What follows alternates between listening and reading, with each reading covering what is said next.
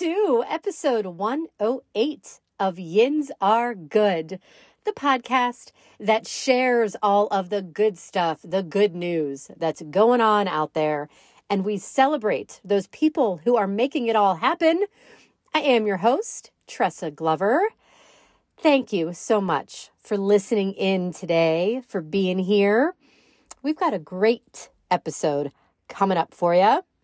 This episode actually drops the day before World Kindness Day, which is on November 13th. So, of course, that's got me thinking.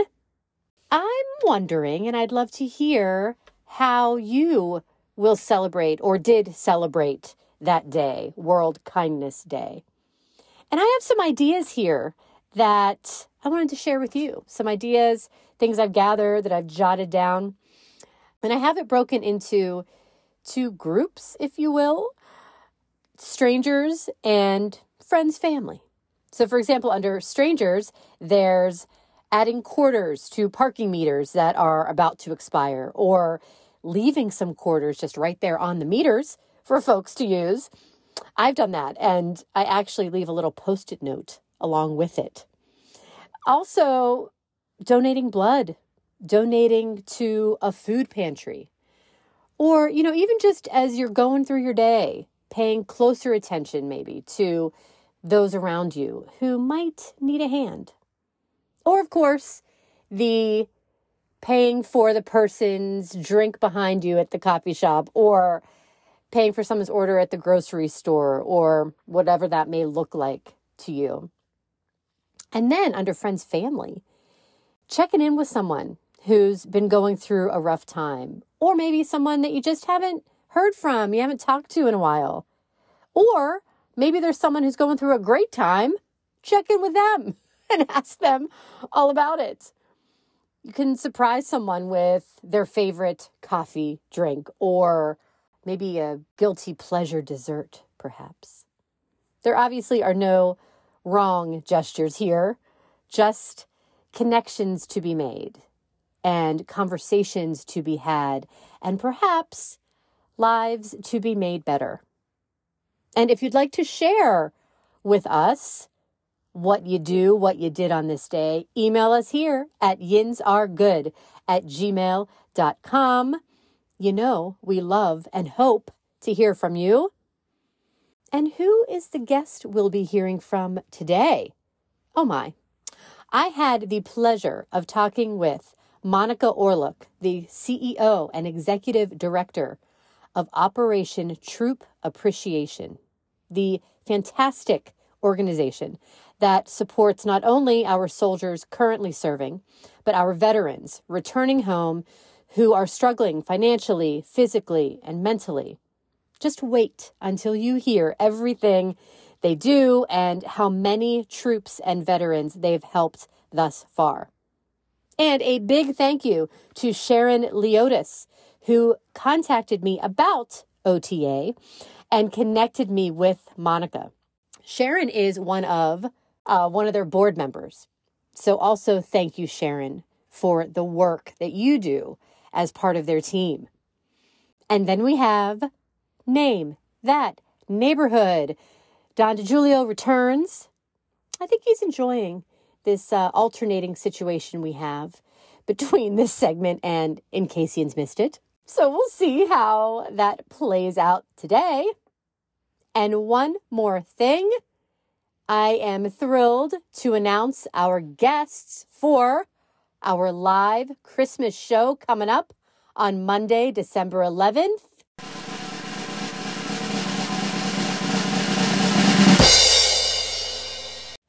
That was a really long drum roll. Anywho, our guests will be Pittsburgh legend and 10-time regional Emmy Award winner Rick Sebak, and Food Network champion, artist, author, and cookie activist Jasmine M. Cho. What? How fun is this going to be, I ask you? But wait, there's more. We'll have Christmas cookies.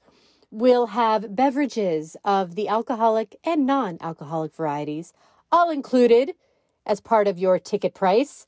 We're going to have carolers. We're going to have a giving tree. So you may be familiar with a giving tree or an angel tree, as some folks call it. So the ornaments on our giving tree will be notes for items or volunteer opportunities requested by nonprofits who've been featured right here on Yinz Are Good. And then Yinz audience members will be encouraged to select an ornament and provide its request during the holiday season. We're so excited for this show, and we hope you'll join us. The link to tickets is in our show notes, and you can also check out our website, www.yinzaregood.com, and it'll be under the events tab, which will give you the info there as well. Monday, December 11th. But now, let's keep this party rolling. Here comes some more good stuff. Hi,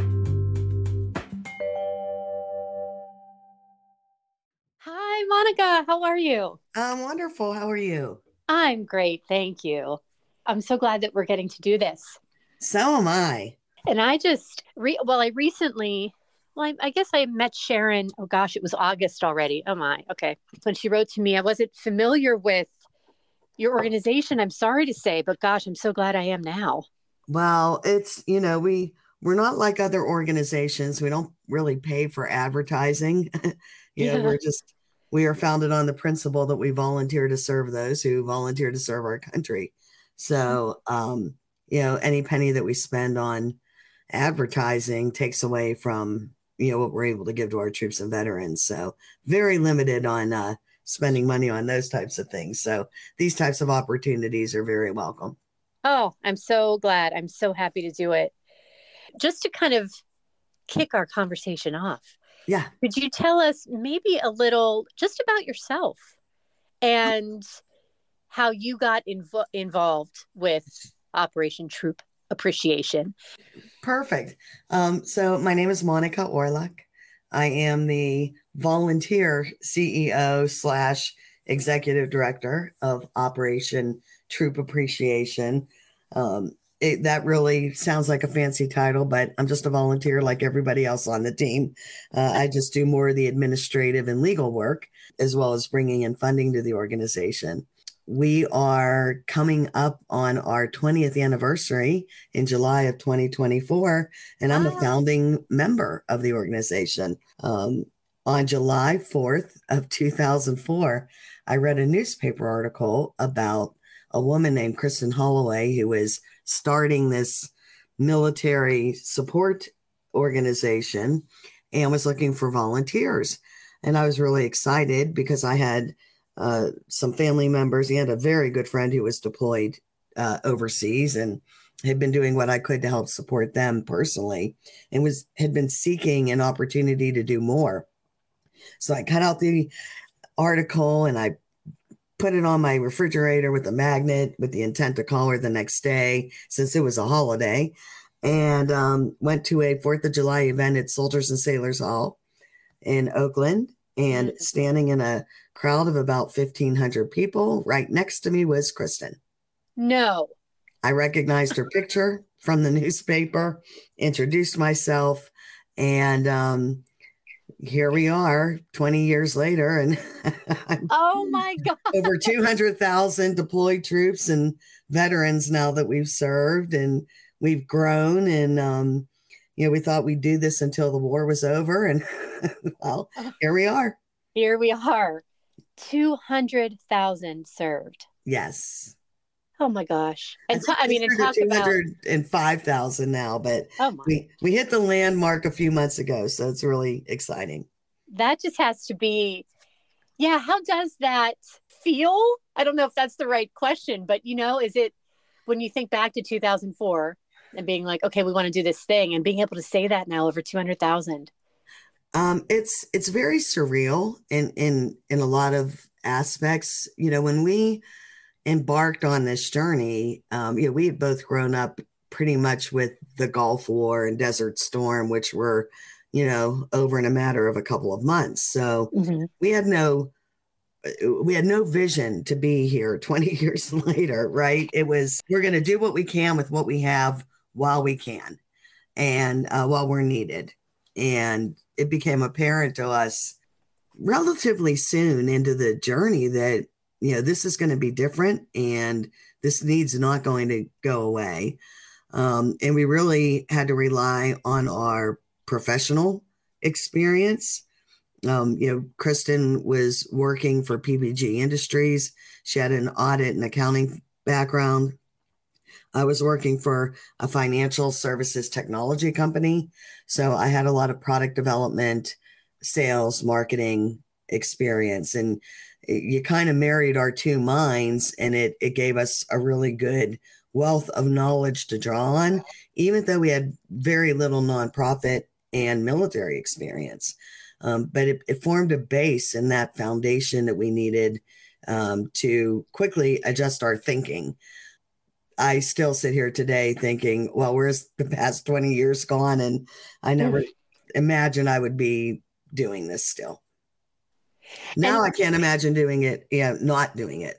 Like, it's become such an intrinsic part of my life. Oh my gosh. And as you mentioned, so you volunteer, everyone. Yes. Who's involved volunteers. Yes. From the board of directors, officers, all the way down. Nobody gets paid in this organization. Mm. And so you're still working. Why don't I ask the question? Yes, I have a full-time job. You do still. I was like, what? It was a statement for some reason. Like, let me tell you what you're doing. Yes. So you still... Yes, I actually am still working in the financial services technology industry. And so it's really like having two full-time jobs, one that pays the bills, one that pays my heart.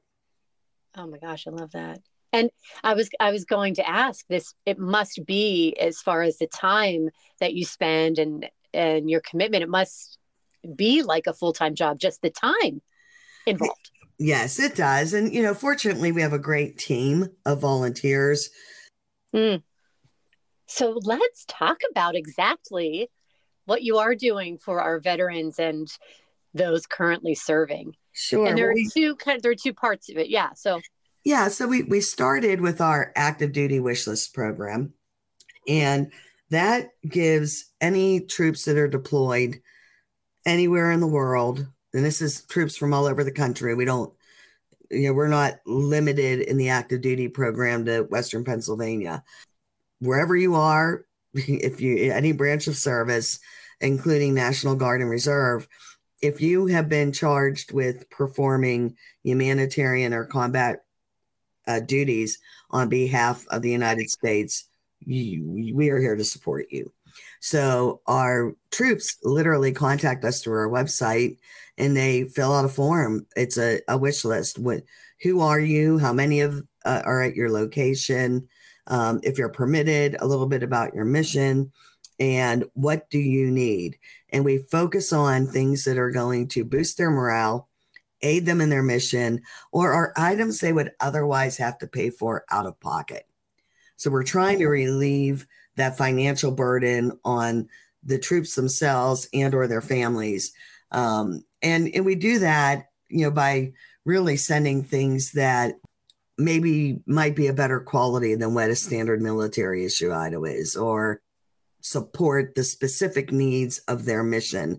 We run the gamut from supplemental tactical equipment to, you know, Doritos, everything in between. So it's varied based on where those troops are serving, what the conditions are, and what their mission is. And so, and then talking about what you provide to the veterans, those who are returning home. Yeah. So we started in 2004 with active duty, and that was just trugging along, doing very well. And then we had the drawdown in the Middle East. So the number of troops that were deployed was greatly reduced. And at that time, you know, we were still getting a significant amount of funding. And we spent a year in 2013. We spent the entire year meeting with the VA and specifically their Healthcare for Homeless Veterans program and other veteran support organizations in Western Pennsylvania. And what we wanted to do was identify gaps in services that our veterans received but greatly needed. And we wanted to do that in a way that allowed us to utilize our skill set. We become really good at getting stuff into the hands of people who need it and spending very little money for it. Mm. So how can we transition that into veteran care? And what we found is that, well, the veterans are getting excellent medical care, especially in Western Pennsylvania. Veterans travel to Pittsburgh just for the medical care because it's one of the best in the country for VA support. So it's really, you know, where does the support stop? And the veterans are getting their medical care, they're getting occupational training, they're getting housing, there's federal funding to take homeless or at risk of being homeless veterans or those who have been disabled and need a home into housing. And then it kind of drops off. So what we found is that, you know, we were talking to veterans who were getting housed, and then within 6 months, we're back on the street or having a relapse. They're in their recovery. And the reason why is because they could get into an apartment, but it's empty. They're sleeping on the floor. They don't have anything to cook with. They don't have anything to keep their apartment clean. And they don't have the funding to spend the thousands of dollars you need. If you've ever moved into a new home, you know how much it costs to get everything you need. So we identified two services, which are getting beds, brand new beds, and our Welcome Home Move-In Starter Kit, which is basically everything brand new that you could possibly need when you first move into an apartment or a home. And that really was intended to cut down on the rate of recidivism in the homeless community, because now you're not sleeping on the floor. You're in a comfortable brand new bed. You've got everything you need to cook healthy meals. You're going to get a good night's sleep, and that's going to increase your chances of recovery by, you know, 200%. Awesome. Mm-hmm. But we also found that they don't have good transportation. So they weren't going to doctor's appointments or therapy or counseling, or couldn't get to job interviews. And a lot of these veterans, especially the post 9/11 veterans, aren't going to get on a bus. They're not comfortable in crowds. They're not. Yeah. And, you know, we had to find a comfortable way to get them to those appointments. So we actually utilize vet taxi in Pittsburgh, as well as Uber and Lyft. And we make sure that all of those veterans get to any appointment, including, you know, job interviews, court appearances, and all the medical needs are covered. And by doing so, we've now really given those veterans a foundation to upward trajectory in the quality of their life and the increased odds of them recovering. Mm.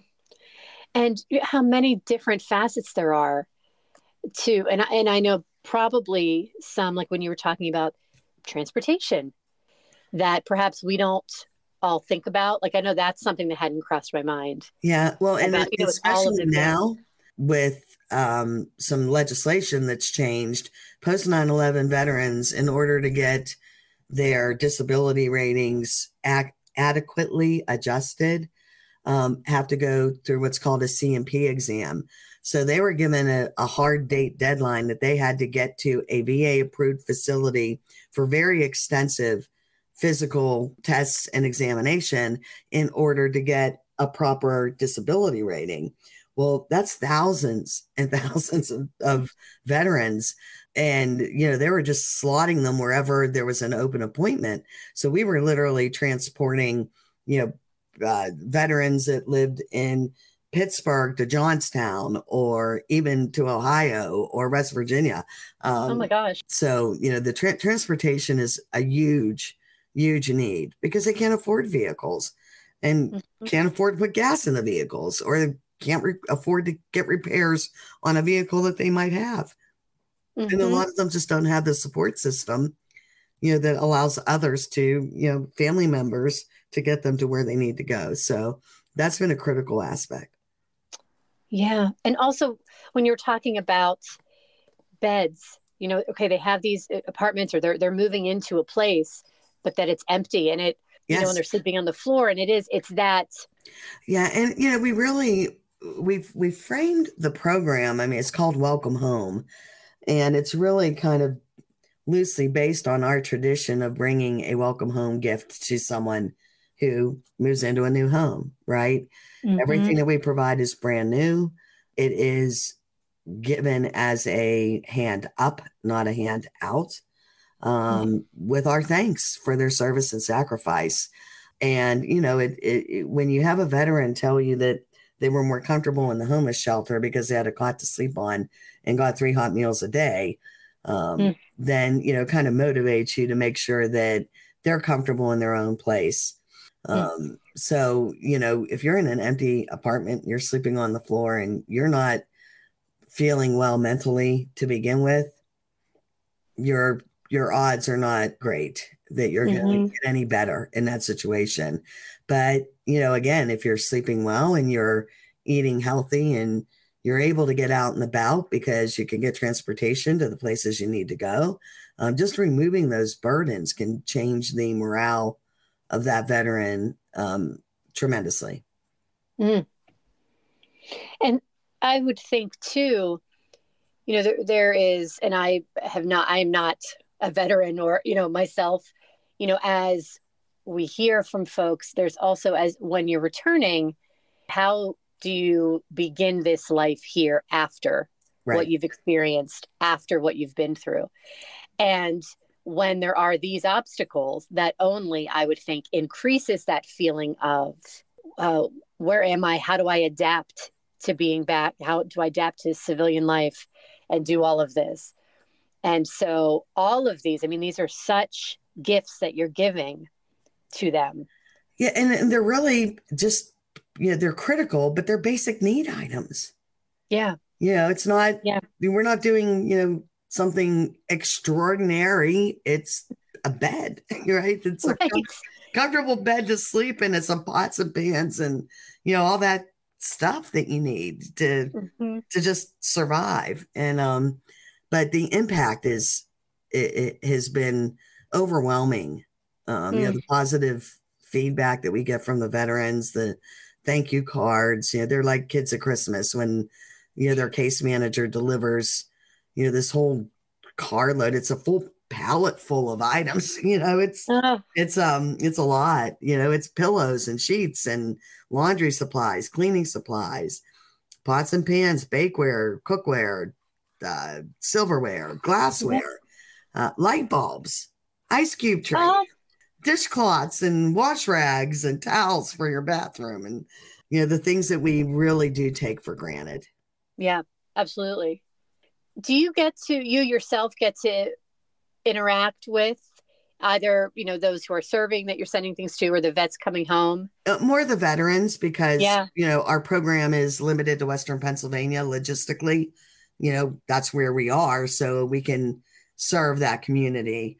The troops overseas, we occasionally will have a veteran walk in the door and say, hey, when I was deployed to Iraq, you guys sent me whatever. And I got to tell you, it was the best gift we ever got. You know, so, but we interact with our troops overseas via email primarily. And if they happen to come to Pittsburgh, they usually make it a point to visit us to say thank you. And we have helped, I mean, quite a few, especially Pennsylvania National Guardsmen, who deployed multiple times to Iraq and Afghanistan. You know, we get to meet those. But the vast number of them, you know, they're all over the country and, you know, they go back to their home bases. So we don't get to meet them as much, but we definitely try to stay as connected to the veteran community as we can. That's so wonderful. And when you're talking about getting emails and getting thank you cards and, or even like you said, someone coming in and making a point to thank you, is there anyone that you have talked with or an email that you've gotten or a card that really stays with you or?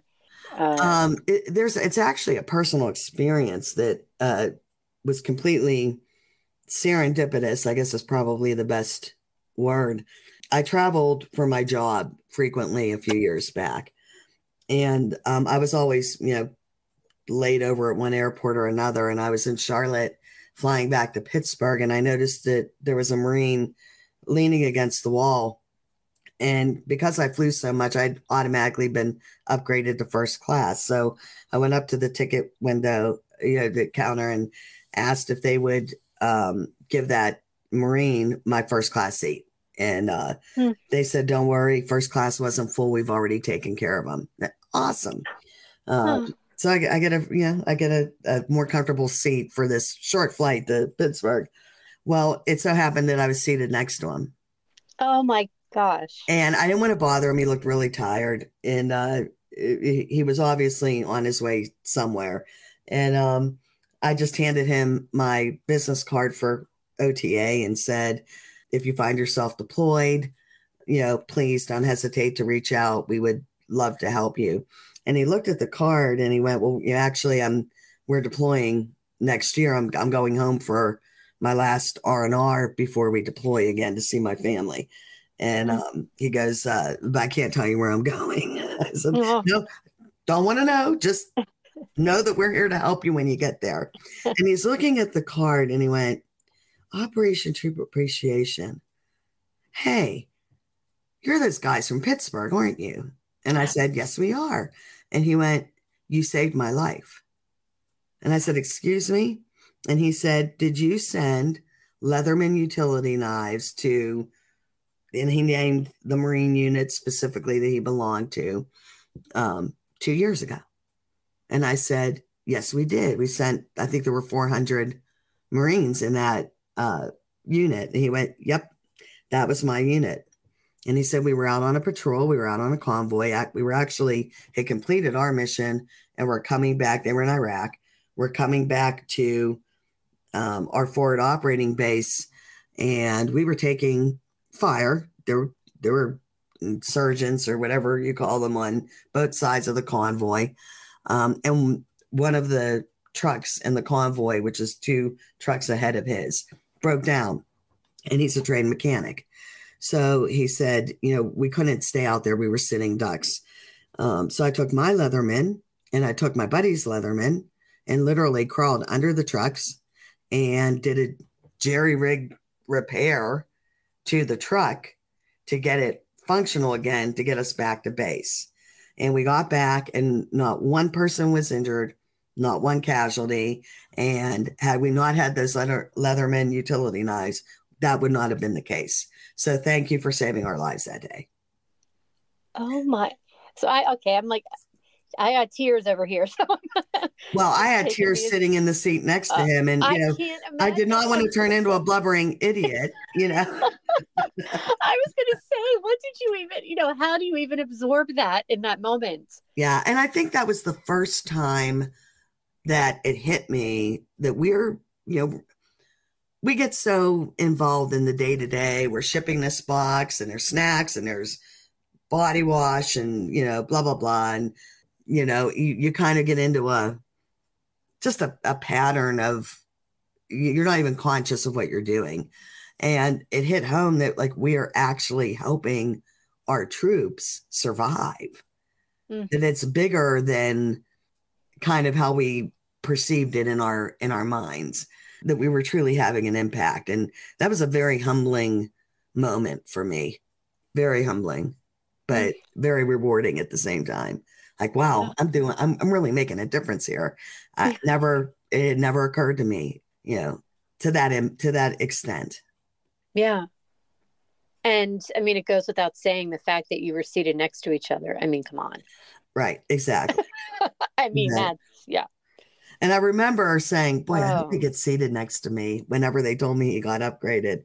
I said, that would be so cool, you know, because I do like to try to talk to as many, you know, troops as I can. You know, when I was traveling a lot, there were always soldiers in a restaurant where I was eating lunch. And I just say, you know, can you put their bill on my tab?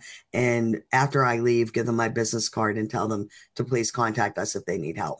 Cause I didn't want to, you know, I wasn't going to bother them, but I wanted to take care of them, you know? And we actually got a few troop requests who said, Monica paid for my lunch at the airport at O'Hare, you know. Oh, this is pretty cool. Oh my goodness! And yeah, I don't think people realize that, especially right now, with everything that's going on, our troop requests have gone up. So we're getting a lot of requests right now from troops that are on their way to the Middle East. But we already had thousands of people there. We have been supporting troops that are in Iraq, Syria, Jordan, Kuwait, Qatar, Djibouti, Niger, the Horn of Africa, you know, for the past couple of years. Like, I think everyone thinks after what happened in Afghanistan and that abrupt withdrawal and ultimate attack at Kabul that, like, oh, they came home. Well, they didn't. You know, they were redeployed. they just moved into other areas, and they're still deploying. And now we're deploying even more. Yeah, we're here. We're happy we're here to serve them. And we're glad you're here, too. And so do you accept donations of items? Oh, I hear your puppy. We love dogs. Yeah, I'm sorry. I've got two. No. What kind of dogs are they? I have two rescue dogs. One is a dachshund Jack Russell mix named Stylo. And then I have a rat terrier mix named Shadow, who is the puppy.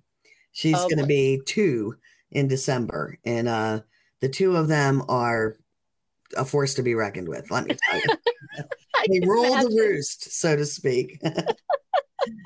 But so do you accept donations of items? So quite honestly, the best is a financial donation, only because we've secured volume discount pricing.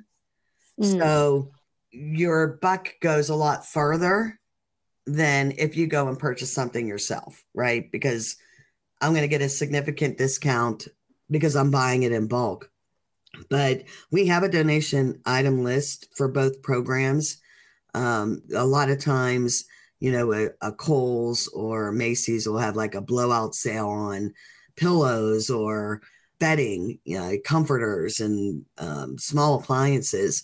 And we have a lot of people who will take advantage of that sale and say, hey, instead of donating $100, I could get, you know, 10, you know, comforters or whatever because the price is so low, and they'll do that.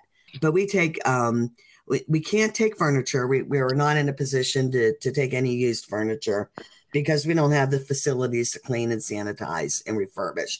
But we can take small end tables, nightstands, lamps, those types of items, because most of our men and women are going into smaller apartments. But all of the new stuff can be purchased. We have an Amazon charity page. So you can just look up Operation Troop Appreciation on Amazon, and you can buy something off our list on Amazon. So yeah, there's many ways.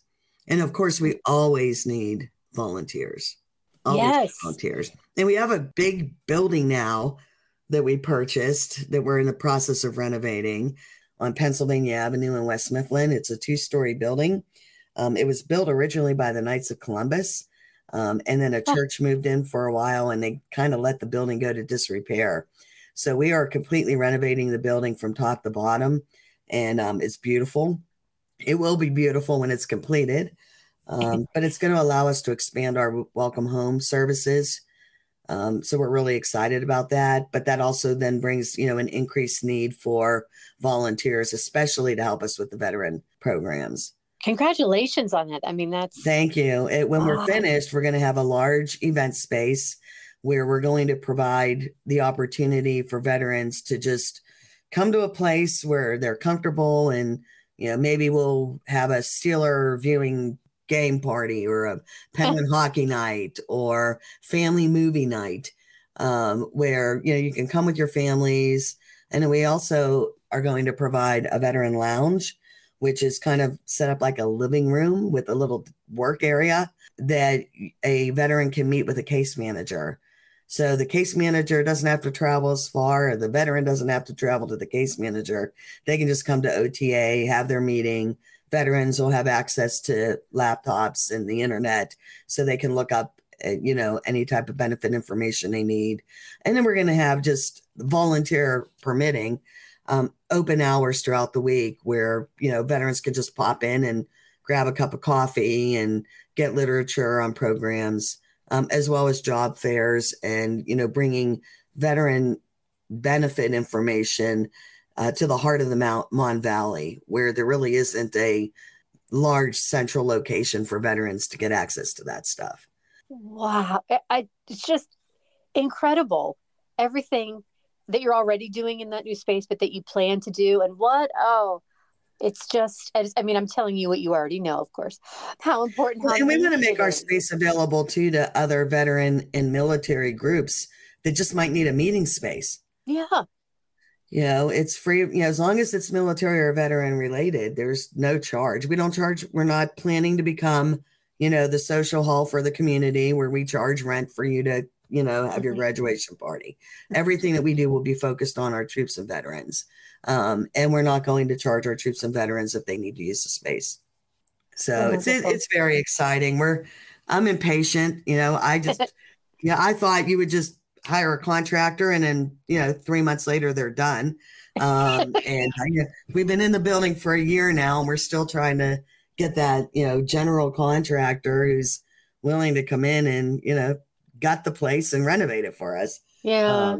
But we'll get there. You know, it's just, it's a process. And I'm just really, I'm so grateful for you and your team and for everything you're doing for so many people, and that you're continuing. We appreciate that. Oh my gosh. And the new, as you keep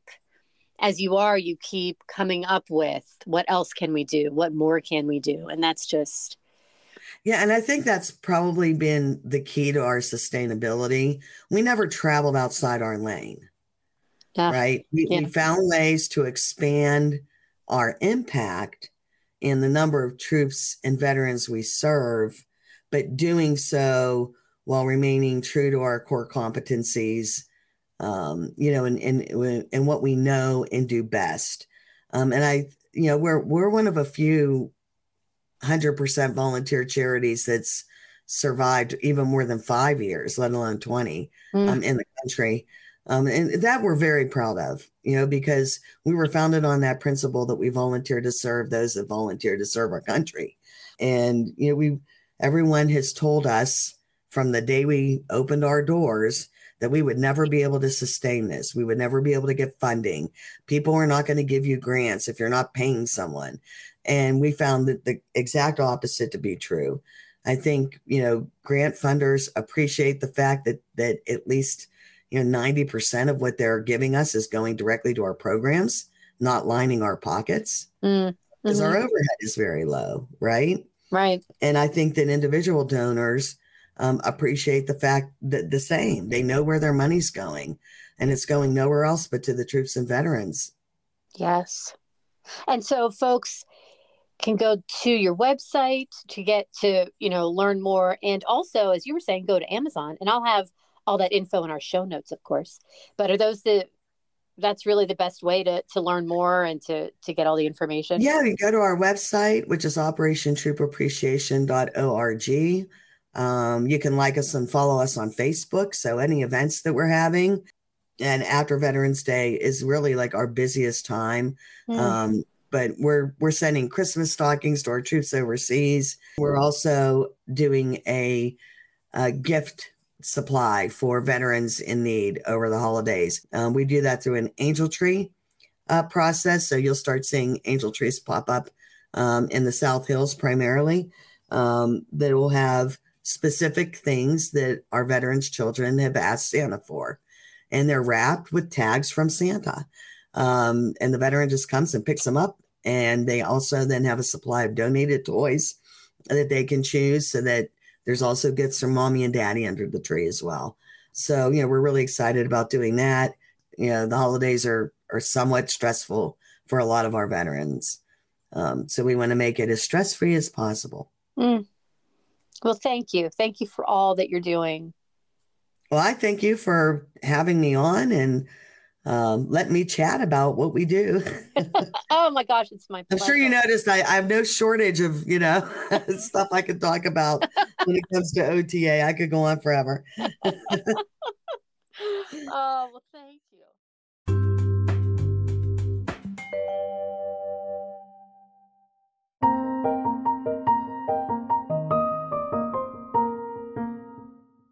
Hi, Don. Hey, Tressa. Fancy meeting you here. I know, right? Yeah. Name That Neighborhood is back. Is it now? I mentioned earlier in the episode that I feel like you really appreciate the alternating of the segments. I do indeed. Yeah. Yeah. Gives you a little break, and I totally understand that. Yeah. Yeah. And it's always a fun surprise when you unveil which one is going to be, you know, when we record. Isn't it though? Yeah, listeners, it usually happens right before we record. So, surprise! It's... Name that neighborhood. Yeah. Here we go. You get the honest reactions, though, that you're looking for, which is great. Well, right off the bat, Don, there are only 3 statements of fact. Oh. I'm just going to tell you right now. Aren't you the sweetest? Well, perhaps. And your neighborhoods of choice. Yes. Oakland. Mm-hmm. Or Beechview. Okay. Uh-huh. Uh-huh. So the land of oaks or the view of beaches. Sure. All right. That would be an alternate way of saying it. Well, yeah, that's my phrasing. My phraseology, if you will. Thank you. Thank you very much. Sure. Let's just jump in, shall we? We shall. Number 1. The PNC Carousel, which sits along a green plaza that used to be a parking lot, has resided in this neighborhood since 2006. Well, let's jump right in to Oakland. Hooray! Ah! Jump in we shall. Oh. It is. Yay. Yeah. So the green plaza would be Schenley Plaza, and it is a Victorian-style carousel, as I mentioned, erected in 2006, built by American craftsmen. Do you know the carousel of which I speak? I do not. Oh. Oh. I thought you... Oh, my. We're speaking of carousels, but now I feel like I'm on a roller coaster of emotions. It is along where, it used to be the big parking lot there by the museum. Mm-hmm. And there's the Porch Restaurant, and the little carousel is tucked behind there. And we've been to the Porch. Yeah. I guess my observational skills were not strong. Well, no. And again, too, I wasn't sure if you knew, because had I said it, if I knew, like, oh, right, remember when we rode on it? Then that would have been weird. What a roundabout way to get to this. Oh, no. Oh, boy. Mm-hmm. But this carousel is open from mid-April through mid-October every year. Old-timey Wurlitzer music plays in the background when you ride it. Love a good Wurlitzer. Don't you, though? There's not enough of them. Right. Actually, that's very true. Yes.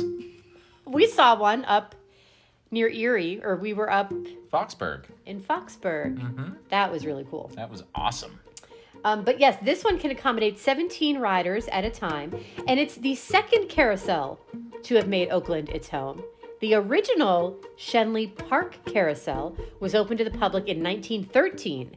It was at the corner of Panther Hollow and Greenfield Roads, and both today's carousel and that original showcased a menagerie of animals. So not just horses, but there's a camel on this new one, a camel, an elephant, a giraffe, an ostrich, rabbit, seahorse, and some others. And I love this. This menagerie symbolizes the fellowship and diversity of Pittsburgh. I love that. Yeah. Ostriches are fast. They're fast-moving land birds. Yes, they are. I wonder if it moves faster than the other animals on the ride. Oh, that would be interesting. We're going to, you know what, they closed in mid-October. Mm-hmm. We're going to go back in April. Okay. And time it. Figure it out. Yes. Well, it's nice that they've come full circle. Oh, no. From the carousel of yesteryear to the carousel of today. Okay. Well, you're one for one. That's what matters here right now in this moment. Yes. Number 2. If you're looking for the steepest street in the United States, you best head over to Canton Avenue in this neighborhood. Well, you might not see the beach from there, but it is Beechview. I don't even know what that means.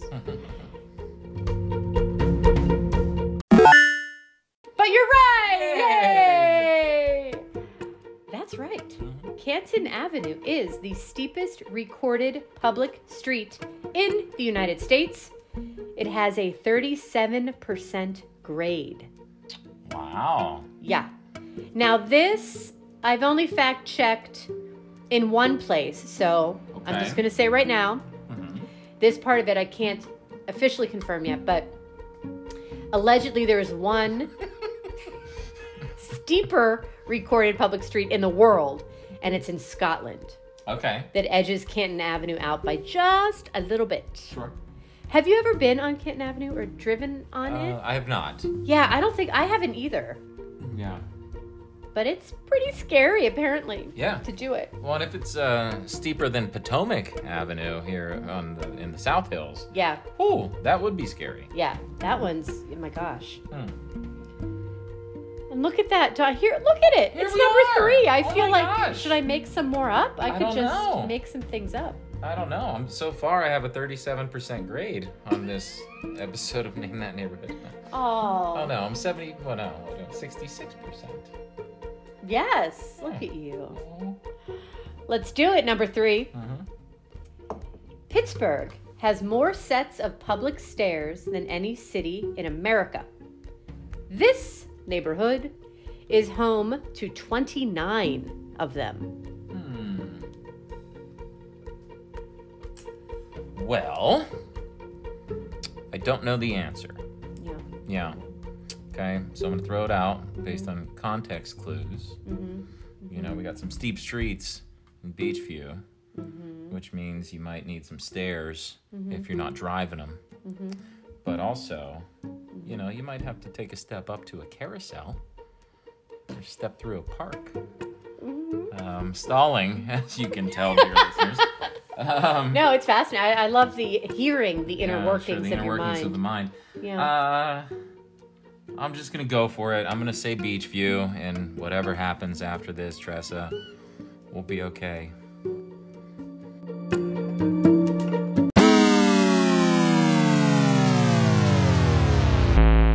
Oh, no!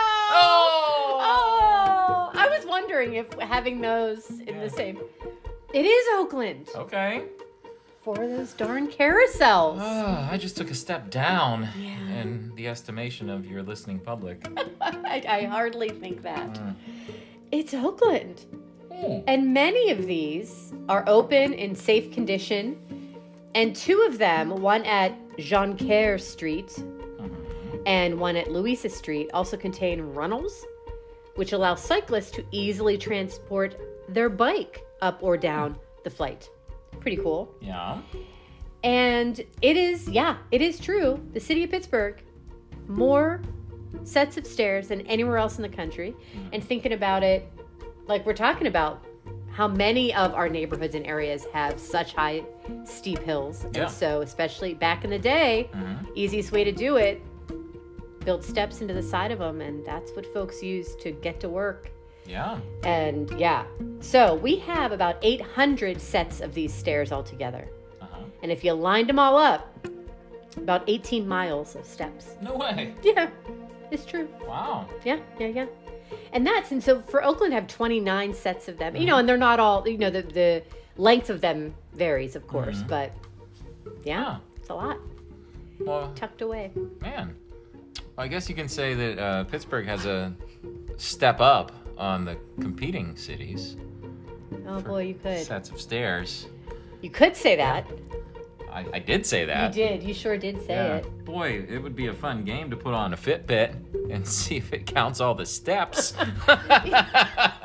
There is a, I'm trying to remember the name of it now, but there is something that folks do, and you don't necessarily have to do it. It's not like you don't do it in one day, but you check off all of the sets of stairs in Pittsburgh. Like you go through and you do them, and then you keep track and you do them all maybe within a year or within a certain period of time. Yeah. You find them all, Huh. Isn't that interesting? Yeah. And representatives of Fitbit, feel free to reach out. We'll be your guinea pigs, and we'll see. Yeah. Well, I thank you. I welcome you. Yes. I thank you for this. And I'm going to go right into it, Don, because I can. Because you can. No, it's going to bring this episode 108 to a close. Oh, dang. I know. Wow. Listeners, thank you so much again for tuning in, for pressing play on this episode. I'm so glad that you're here. And a huge thank you to Monica Orluk and all of the work that they're doing at Operation Troop Appreciation. Please do be sure to check out our show notes for all of the info regarding them, where you can find them. And also info for our upcoming live Christmas show is all in those notes as well. And if you want to email us here, any stories of kindness, acts of goodness, who are you grateful for? Or again, for World Kindness Day, if there's anything you did that you want to share with us, email us here, yinzaregood@gmail.com. I wish you a healthy and happy week ahead. And until next time, my friends, be safe, be kind, be good. Special thanks to Don DiGiulio. And as always, for our fabulous artwork, Mike Ravino.